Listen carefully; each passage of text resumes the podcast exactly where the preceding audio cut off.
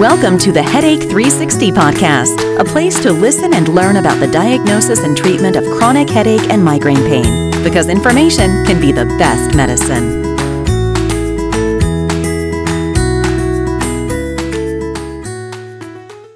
Hi, and welcome to the Headache 360 podcast. I'm your host, Dr. Adam Lowenstein. And uh, as I've said many times before, I'm a uh, migraine and uh, chronic headache uh, surgeon. I do nerve decompression of uh, peripheral nerves for uh, chronic headaches and migraines. And the purpose of this podcast, uh, that I call the Headache 360 podcast, is to take different perspectives from different caregivers for patients who have chronic headaches and migraines. And uh, we tend to have uh, varying different experts on our podcast. And today we have the gold standard. Today we have Dr. Hossein Ansari. He is the head of the headache clinic at the University of California, San Diego. He is a very knowledgeable uh, gentleman. He's um, he's a board certified neurologist. Uh, he's a uh, certified headache specialist, and he's done um, a, world of training. He speaks all over the country um, on migraine and uh, and chronic headaches. Uh, he came to California via uh, Ohio and the Mayo Clinic. And um, so, Dr. Ansari, thank you very, very much for, uh, for joining me. Thank you, uh, Dr. Lowenstein. Thank you for inviting me. And uh, I'll be happy to discuss a little bit about migraine. And uh, hopefully, this podcast can help some of the migraine sufferers. Uh, to understand better and get better care and treatment for their headache and migraine. Tell us uh, real quick a little bit more about yourself. Uh, sure, actually, you, you summarized very well. Yes, I'm a neurologist. Uh, board certified neurologist and uh, did my residency in neurology in West Virginia University and I did chief residency also there. Then I went to Mayo Clinic to do extra training for headache and facial pain and I did my fellowship there. Then I actually uh, opened up the headache center in Ohio, Akron, Ohio, and uh, was there as a director for the headache center for over four years. And uh, then for last four and a half years, I joined University of California in San Diego as a director of the headache clinic, and I am basically running the headache center here and also facial pain center. So I have two niche basically. One is headache and uh, one is the facial pain, and uh, working on both uh, for last four and a half years here and trying to help the people with migraine and uh, facial pain here in California.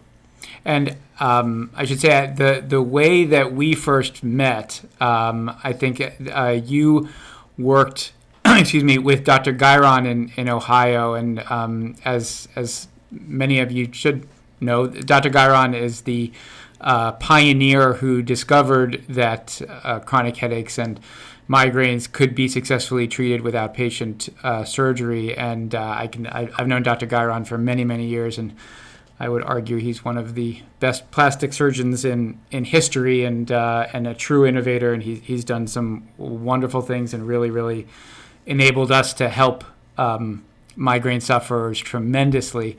And um, so, uh, Dr. Ansari, I guess you were you were speaking at one of his seminars, and uh, I certainly was very impressed. And I'm I'm really pleased that we can share some of your expertise with the rest of the world. sure. Actually, I know Dr. Guyuron even before uh, I went to Ohio. I know him. I know him before that. I even during my residency, I attend his seminars and become interested in this procedure. And for last uh, seven, eight years, I'm actively working with the Plastic Surgery Society. And uh, as you know, they have annual meeting, and this year will be in San Diego, and we will be having another session and cadaver lab and we did these courses all over the world. Actually, a few months ago, we went to Taiwan.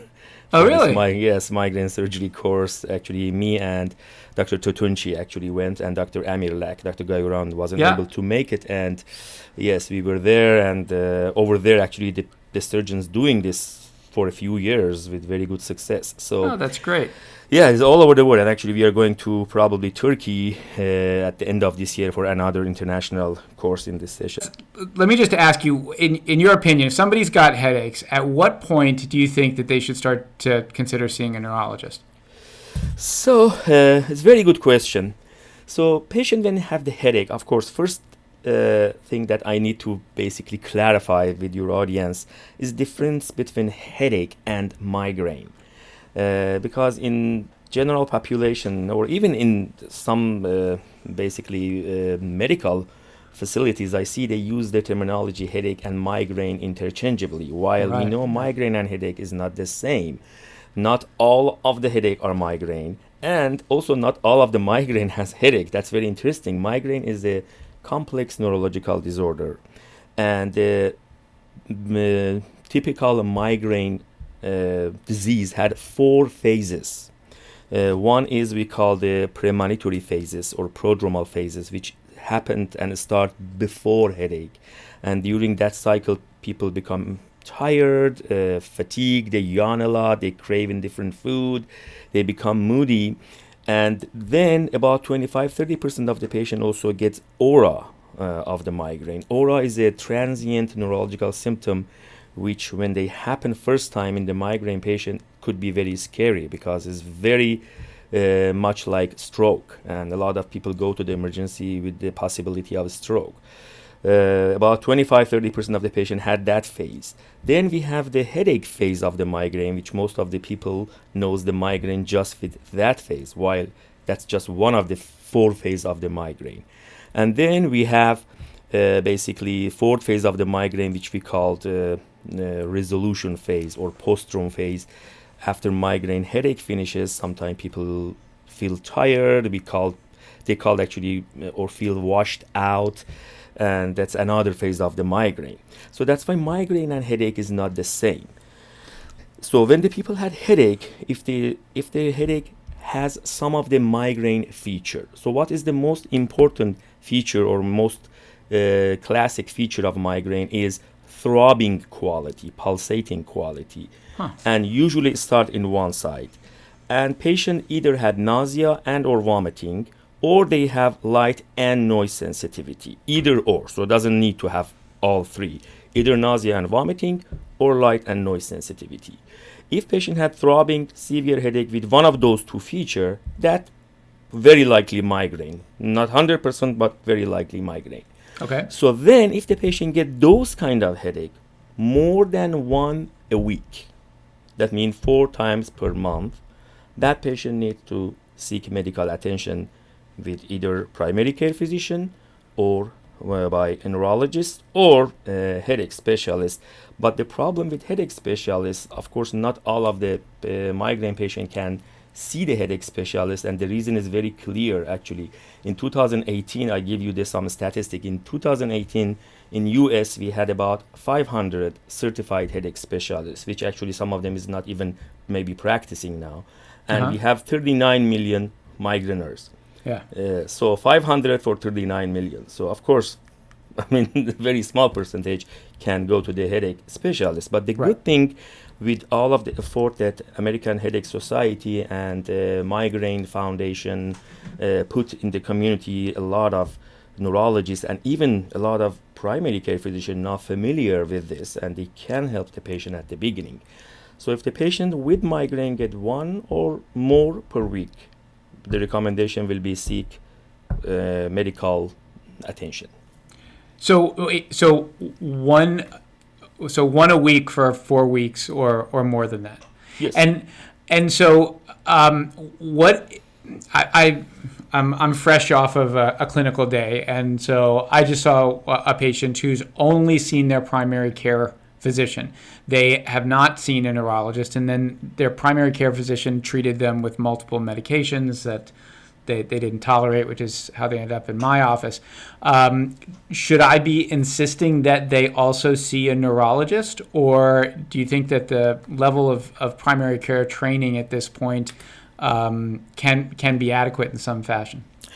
Uh, yes, that's again depend on who is the primary care physician. And actually, one thing that uh, might be interesting for your audience that no, not all of the headache specialists are neurologists. Okay. And uh, so actually, So where else we they? have Yeah. yeah we have a lot of uh, non-neurologists who are headache specialists and in fact the current president of international headache society uh, professor Edvinsson from sweden he's not even a neurologist he's Huh. an internist but he's the president of international headache society the biggest headache society in the world so uh, that's why not all of the headache doctors are neurologists, and not all of the neurologists would like to see the headache patient or interested yeah. in headache That patient. I've seen. That is, so that is the problem. So it depends on who and where they live. And uh, for example, I'm in California, in Orange County. We have a very good family physician who's a headache specialist. So she's, And she's better than neurologist to see him because she's headache. So again, depending on the location, who is interested and who have some uh, education and training on headache will be the best person for the patient to see. So you can go to do a, a headache fellowship, uh, a true headache fellowship, uh, as an internal medicine doctor. as internal medicine, as anesthesiologist, as psychiatrist. For example, psychiatrist, um, the, the, yeah, the head of the Cleveland Clinic Headache Center now, he's a psychiatrist, but he's a headache specialist. And he's the, the, in the Cleveland Clinic, which is one of the biggest headache center. Uh, so that's exactly that happened. Anesthesiologist, internist, family medicine, or psychiatrist, they can go and do the headache uh, training. fellowship. Got it. Okay. So, all right. So we have the differences between headaches and the four phases uh, of a migraine. And certainly, if if somebody is having a migraine and they're having four migraines a month, um, you recommend them and seeing somebody. What if they are not having migraines, but they are still having chronic headaches? Uh, one of my patients today has headache, head pain all of the time, um, and she also actually has migraines, and she can separate the symptoms. But um, at, at what point should should a non-migraine patient who is concerned about their headaches start seeing somebody? Okay. Yes, uh, that's actually uh, the patient that you're mentioning probably what we call have chronic daily headache. So chronic daily headache is uh, not a diagnosis, is a, is a definition, is a terminology that we use for the people that have almost daily headache. And most of these people actually they have a migraine, but since their migraine has not been treated or could not be treated for whatever reason, either headache was intractable or patient didn't see the correct provider, they transform the chronic daily headache. That means patient has daily headache, but for example, eight days, nine days they have full-blown migraine, but the other days they have a milder headache, a dull headache. And the other thing that's very common in the patient who had chronic daily headache, they also have uh, medication overuse headache and that is the one of the biggest issue in the community the medication overuse headache. And can I And ask, the- i- i- is, is that an, is that an actual diagnosis? yes that is actually ICH uh, the international headache classification. We have actually this one thing that maybe your audience is interested international headache society ICHD had uh, the classification for the headache that's online on the PDF form available for everybody. And all different kind of headache has been um, documented there and it's very easy to use. Even if you're not physician it will be easy to use. That's called ICHD3 if you google online everybody can access. Great. and medication overuse headache in section 8 in that classification as medication overuse headache. So medication overuse headache to basically clear for your audience what does that mean? It means if patient with headache take as needed medication more than certain days per month and that certain days per month for each class of the medication is different. Let's talk about, for example, Excedrin. Excedrin migraine, which is one of the medication that extremely overused in community because uh, when you go to the Costco, I always go and watch those people who bought this Excedrin 500 in bomb box and it's just bucket of Excedrin, and of course they're using that. And so that is the big problem. If you use more than five to eight days per month of Excedrin, you will develop medication overuse headache. That means your headache will get worse. Wow. So, but it's happened all the time, and uh, in the Excedrin box they never wrote this that you cannot use this medication certain more than certain days per month. Right. Uh, but if you go to the literature, it always say you cannot take it. Anything.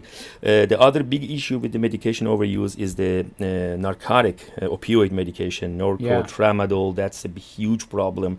And the other big problem, particularly in California for whatever reason, is the medication called Fioricet, which has butalbital in it and a uh, very overly used for reason that uh, I don't know. It actually, Fioricet is a medication that in all of the world is abundant. It's out of the market. The only place they still have Fioricet in the United States, and uh, that is the medication that very quickly cause rebound. And it's not even approved for migraine, but uh, a lot of uh, physician prescribe it for migraine. So th- this these are the people that usually develop medication overuse headache. So they have migraine, then develop medication overuse headache. Combination of migraine and medication overuse uh, proceed to uh, chronic daily headache.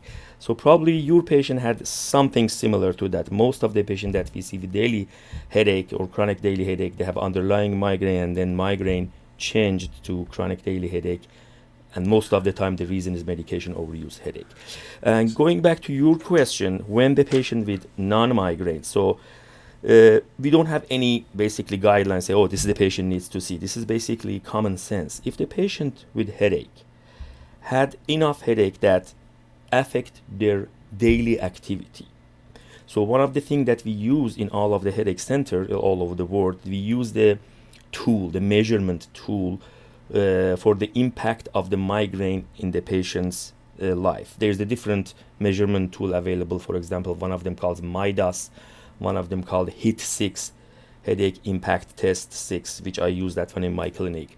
So in that, we can measure with numbers the effect of the headache in the patient's activity or daily life. And if this Right. number is higher than certain, that patient definitely needs to be seen by physician. So this is the common sense. If patient with headache had too many headache that affect their life, even if they don't take too much medication, they need to see somebody because they they basically affecting their daily activity and life.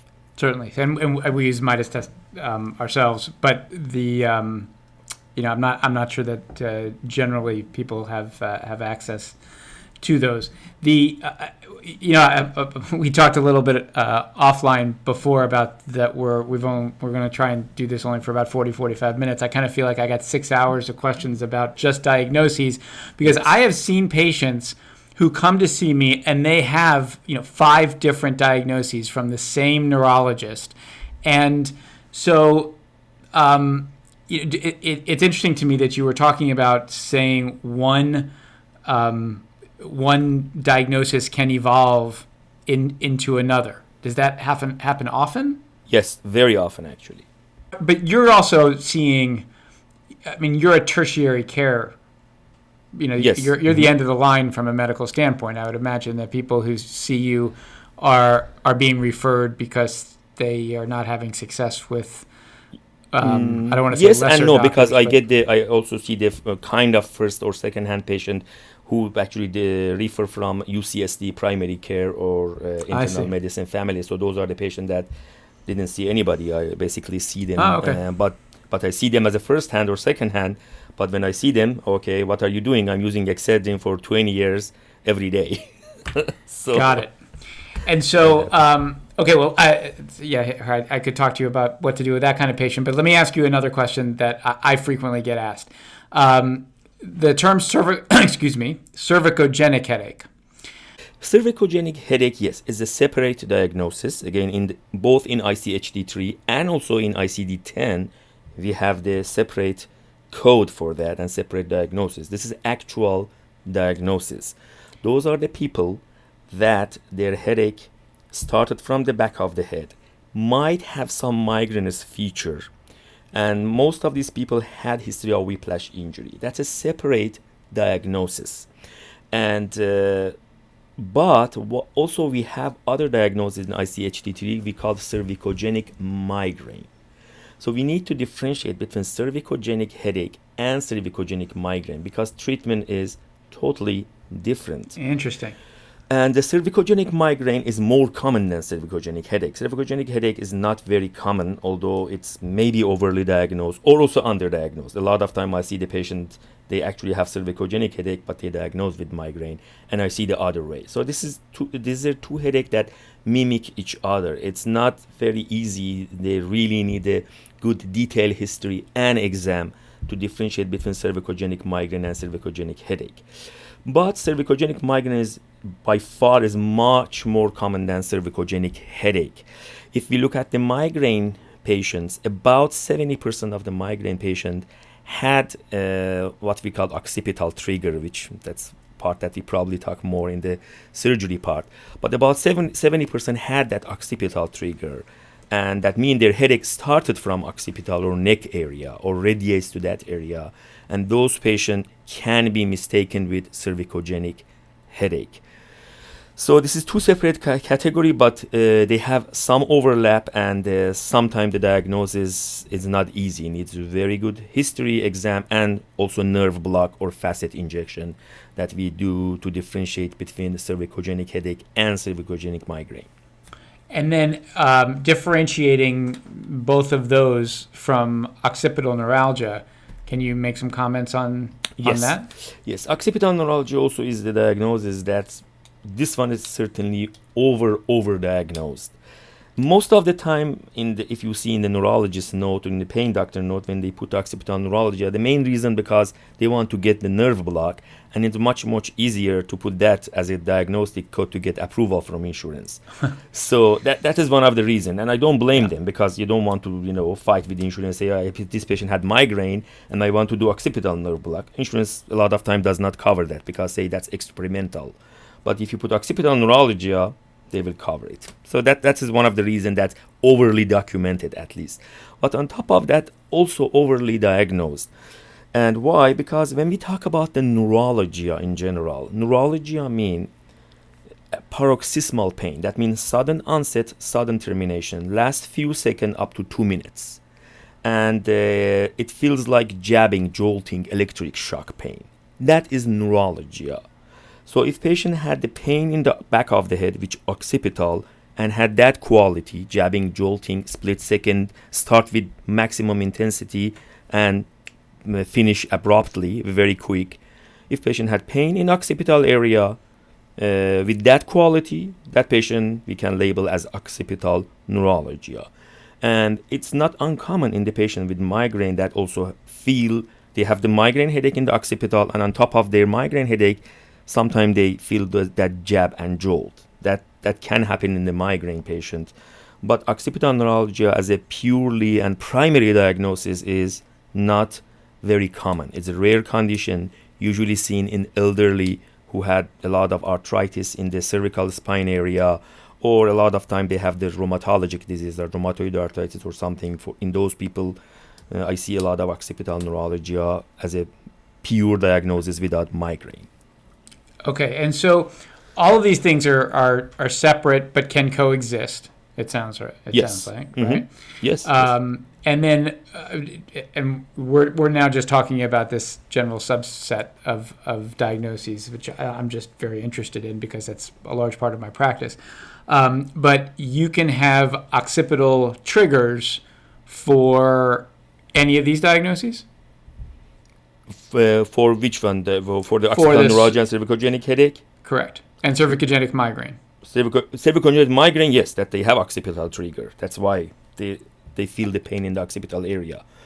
Uh, but cervicogenic headache and occipital neuralgia are not, or separate category, and the treatment of those two is um, uh, basically facet injection or occipital nerve block. So we for cervicogenic headache diagnosis made by blocking anesthetic anesthetic local anesthetic block of the yeah. facet mainly C2 C3 area and for occipital neuralgia is diagnosis based on uh, blocking of the occipital nerve either lesser or greater occipital I have seen and successfully operated on patients with all of these diagnoses um, and it seems that while some of them may be under or overdiagnosed, from a non um, uh, from somebody who's not as uh, specifically trained as you are, it seems that there's a lot of ambiguity between all of these different diagnoses. Yes, in fact, there is because it sometimes, as I mentioned, could be overlap. Cervicogenic migraine and cervicogenic headache sometimes has very similar feature. Just with a good and detailed history, we can differentiate it. Occipital neuralgia also can be seen in migraine a lot. The patient had migraine with occipital trigger, and on top of that, they feel that jabbing, jolting. And the reason that you had a success because the patient that you operated probably was migraine patients with occipital trigger, and sometimes they had occipital neuralgia, either real occipital neuralgia or just documented in the chart because of uh, basically insurance purpose for nerve block. And that's probably why you were successful because the the most common if you if you see 10 patients with occipital pain and headache and things, at least nine of them will be migraine maybe one of them will be cervicogenic headache or pure occipital neuralgia. Even less than one. I, I don't have any statistic but that's why in, statistically when you operate in those patients you're operating in migraine patient most likely. Right. Okay. So and it is it, it, because people come to see me and and um, i'm sure uh, my peers as well and it's it is kind of rare that people get to our office and don't have successful blocks. Um, mm-hmm. And I think you're right. I think most of them um, have the diagnosis that is favorable for that. But okay, so let's. So we got lots of different diagnoses for, for obviously for head pain. We ha- we haven't even gotten into the whole world of, of facial uh, pain. Uh, but let's just say if somebody comes to you with um, with migraine symptoms and they're qualifying with uh, the four phases of migraine, et cetera, and they're having this more than four times a month. So what what are the first steps of, of your kind of diagnose, diagnostic regime? What are you, what are you going to do? Okay. Yes. Uh, b- before we talk about that, the four phases that not necessarily happen in all of the migraine patient. Some migraine patients really really have those headache phase as a prominent phase and none of the other three phases. But most of the patient had prodromal and postdrome, and again, 25 30% of the patient also have aura.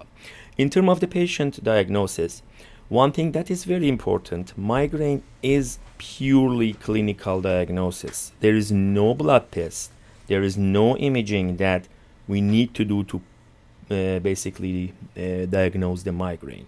So it's all history. And a headache history and exam for a new patient at least take 45 minutes.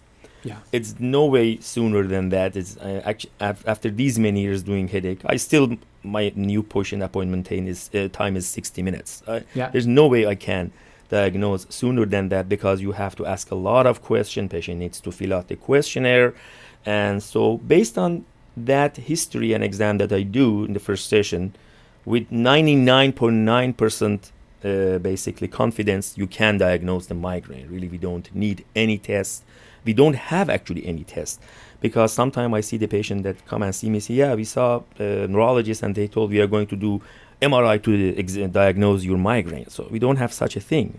Right. mri is not diagnostic for migraine and uh, n- neither any other tests. We don't have how anything. many of your patients come in insisting on some kind of imaging a lot. That is another issue. That's another big issue actually we have. And uh, we can talk about just this for five yeah, hours. I know it's, there's so much to talk to talk about. And so you know, but uh, one thing about the imaging, yes, we don't have any imaging to diagnose, and we do not need imaging for uh, basically diagnosis. Now, and imaging can be problematic sometimes, right? Because exactly. you can find that, things that, that actually that's my point actually. And because sometimes you know so we argue with some of our colleagues and say, "Oh, I'm ordering MRI for all of the patient. What's what's the problem? Why? I mean, you know, patient become more uh, basically the you know they know what the patient. Patient become more confident, and I'm reassured. Blah, blah. But actually, in fact, in real world, is not that. Actually, that's sometimes exactly opposite. Patient get MRI, and you see the things that you don't need to see. you know? right. Yeah. And that that cause a lot of problem. And this problem is a real problem. And one problem, yes, patient gets some MRI or imaging, and now we have this three Tesla imaging, which basically picked any small detail in the brain, yeah. and it is cavernoma. That is very, you know, the finding that a lot of people had, and with one and a half Tesla, sometimes we were not able to get it, but with three Tesla, we get all of those small cavernoma. Higher resolution. And Uh-huh. high, yeah, it's very detailed, and then patient become worry. Some of the patient is really worried about that, and some of this imaging actually, if you show the p- patients, for example, there is one of the incidental finding that we see a lot in the MRI of the brain is the arachnoid cyst, is the big cyst in the brain which Yeah. looks really ugly. Yeah. And if you show that one to the patient, I mean, if I if I I'm a physician, if I see my brain that cyst, I cannot sleep at night. Yeah, course, sure. That, yeah, it's That a scary that thing, right? Yeah, Scary. yeah. It looks scary, but it's benign. It's a congenital thing. Patient born with that, and then no matter how much you reassure the patient, some worry patient go to the wrong direction. I Yeah. cannot tell how many patient I had that had operation on the brain for this Oh incidentaloma. my gosh. Yeah, Wow. we call we call incidentaloma Yeah. and so and uh, yeah they have the brain surgery and that is not good to open somebody's brain for no reason that's why getting the imaging is not always reassuring and good plus you know forget about the financial thing that put in the community sure. and blah blah but even for the patient reassurance safety uh, it's not a good thing if the diagnosis by history make the diagnosis of migraine, we don't need anything. And in fact, if you look at International Headache Society classification, it doesn't say that you need to get any test to diagnose the migraine, just pure clinical diagnosis. All right. So, uh, you know what? I've seen uh, uh, yet another problematic situation where you have patients who are frantic because they have a co- completely normal MRI. And so, it, you know, they've got, they, they have a migraine, they have chronic migraines, and they're just, they're so intent on finding a reason that when mm-hmm. their MRI does not show some horrific tumor, they're even more distraught because they they they're just so desperate to find you know to find something to show for it.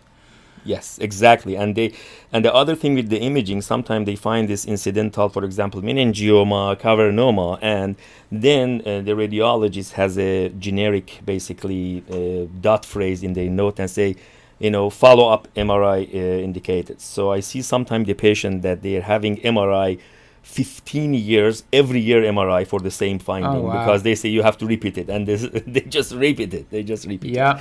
and so that that's happened and uh, yeah one thing about uh, your question and your uh, basically uh, previous question or previous sentence about this uh, patient uh, basically insisting to find the reason uh, one thing that sometimes I joke, there is a quote from one of the uh, famous headache specialists, Dr. Goadsby from UK, and he say uh, when patient ask me why I have this headache or migraine, he say I, I told the patient because you picked wrong parents.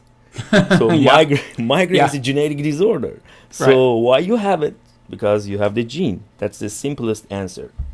You know, it's interesting when you, again, I'm, I'm afraid that we're going to trail off into, it'll be late, late at night, two o'clock in the morning, and we'll still be talking.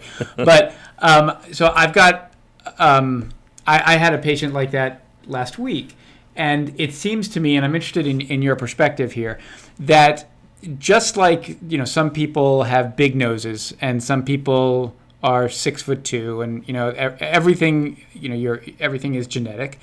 But uh, when I've seen patients who have these genetic predispositions, a lot of those times I see anatomic um, reasons for their, at least for their triggers. So this this young man operated on last week, and this may be a little more technical for some of our listeners that we haven't reviewed this kind of thing, but um, he he, had a, for, a supraorbital foramen that was almost an inch and a half long. And so he had this long, long compressive tunnel for his for his supraorbital nerve that was causing compression of, of that nerve. And I'm thinking, well, you know, that is just like the shape of his nose. Many of his siblings or many of his family might have that same kind of. Um, it's not even a deformity; it's just a, a normal variant, but it's an unfortunate normal variant that can cause cause pain in, in those nerves and subsequently migraines. Do you do you have an opinion about that? I mean, uh, yes, uh, actually, this is very interesting uh, question because this is one of the uh, biggest debate that we have with our ENT colleagues. Uh, so people with migraine. Uh, so in general population, we have a lot of people had anatomic variant of what the septal deviation or concha bullosa which again sure. is a medical term, or contact point and a lot of other stuff. So if patient with concha bullosa or severe septal deviation contact point does not have migraine gene, all that anatomic variant can cause for the patient could be some breathing problem. Right. right? Yeah. But if that patient had migraine gene, that the same anatomic variant can cause migraine because this is a migraine patient have the sensitive brain sensitive nerve and that anatomic vari- variant can trigger play as a trigger point for the patient with migraine and again this is a big debate because a lot of time when we talk or document in our note ent colleagues say no no this is nothing to do with your headache Huh. So that that is a big well, challenge, but there's exactly your point. People with migraine or migraine gene, they have predisposition to uh, basically uh, have any normal anatomic variant can play as a trigger. And another uh, basically good example for this predisposition will be uh, the people who they never had migraine, and their migraine started after slight trauma to the head I cannot tell how many patients I have, female, you know, housewife, female, come and say, "Oh, I never had headache. I hit my head in the cabinet in the kitchen, and I got headache after that." So guess what? Patient had migraine predisposition. Gene of the migraine was silent. Then with the trivial trauma that activated and patients start their migraine and then that they think that is the trauma or something is causing for the migraine. In fact, it's not. It's just triggering point for the migraine. So your question is exactly true. Anatomic variant in the patient with migraine can play as a trigger point. Certain for one uh, uh, certain type of migraine, which we call hemiplegic migraine, uh, we have the gene. There's a three gene identified, the chromosome and gene identified. But that is for hemiplegic migraine. But for other migraine also, the genetic library is there is a two big center that's running one of them is mayo clinic in rochester which has trained and my former program director and he has probably the biggest migraine genomic library and they're looking at the gene of the migraine and they un- identify and they're working on that this if this published which will be hopefully in the next 10 years will be huge in the migraine that would be huge huge but there's yes. no current like we we have tests for breast cancer that we would run on somebody who might be susceptible to breast cancer. We don't have a blood test to send that would be diagnostic for migraine. No, just just for for my for hemiplegic just migraine for hemiplegic we do migraine. have and we send often. Uh, because that's a very disabling type of migraine. Patients right. become completely yeah. plegic actually uh, for an hour or so. So for that we have the test, uh, commercial test for the other type, not commercial, but there is actually there's I mean there's multiple type of the gene identified for migraine, and that's why different people with migraine had a different type of the headache, different symptom. Why some of the people get severe light noise sensitivity, some does not. Some people get severe nausea, vomiting, some does not. So because of different gene. I um I I'm I'm really hoping to have you back on uh, another, if not several more episodes. But I'd love to talk about uh, drug therapy with you. I'd love to talk. I mean, we can talk about narcotics alone for, for several yes. hours. We can talk about the facial pain and sinus headache, which is another big issue that I yeah. see in my clinic. And we definitely can educate your audience about the term sinus headache more. that's that's fantastic. Well, so um, at this point, I'm going to say thank you very much. And uh, to my to my listeners, I will say, um, kind of pause. We'll think of this as a pause, and we'll definitely got get uh, Dr. Ansari uh, to talk about uh, several other things in the future. But uh, for now, um, thank you so so much uh, for for spending the time with us. And I, I really do appreciate it, and I hope we can do this again. Thank you. Yes, certainly we will do it. Hey everybody, this is Dr. Lowenstein once again, and I have two last things to ask you. Firstly, the thing that you can do for fellow headache sufferers is to please remember to subscribe and to rate our podcast.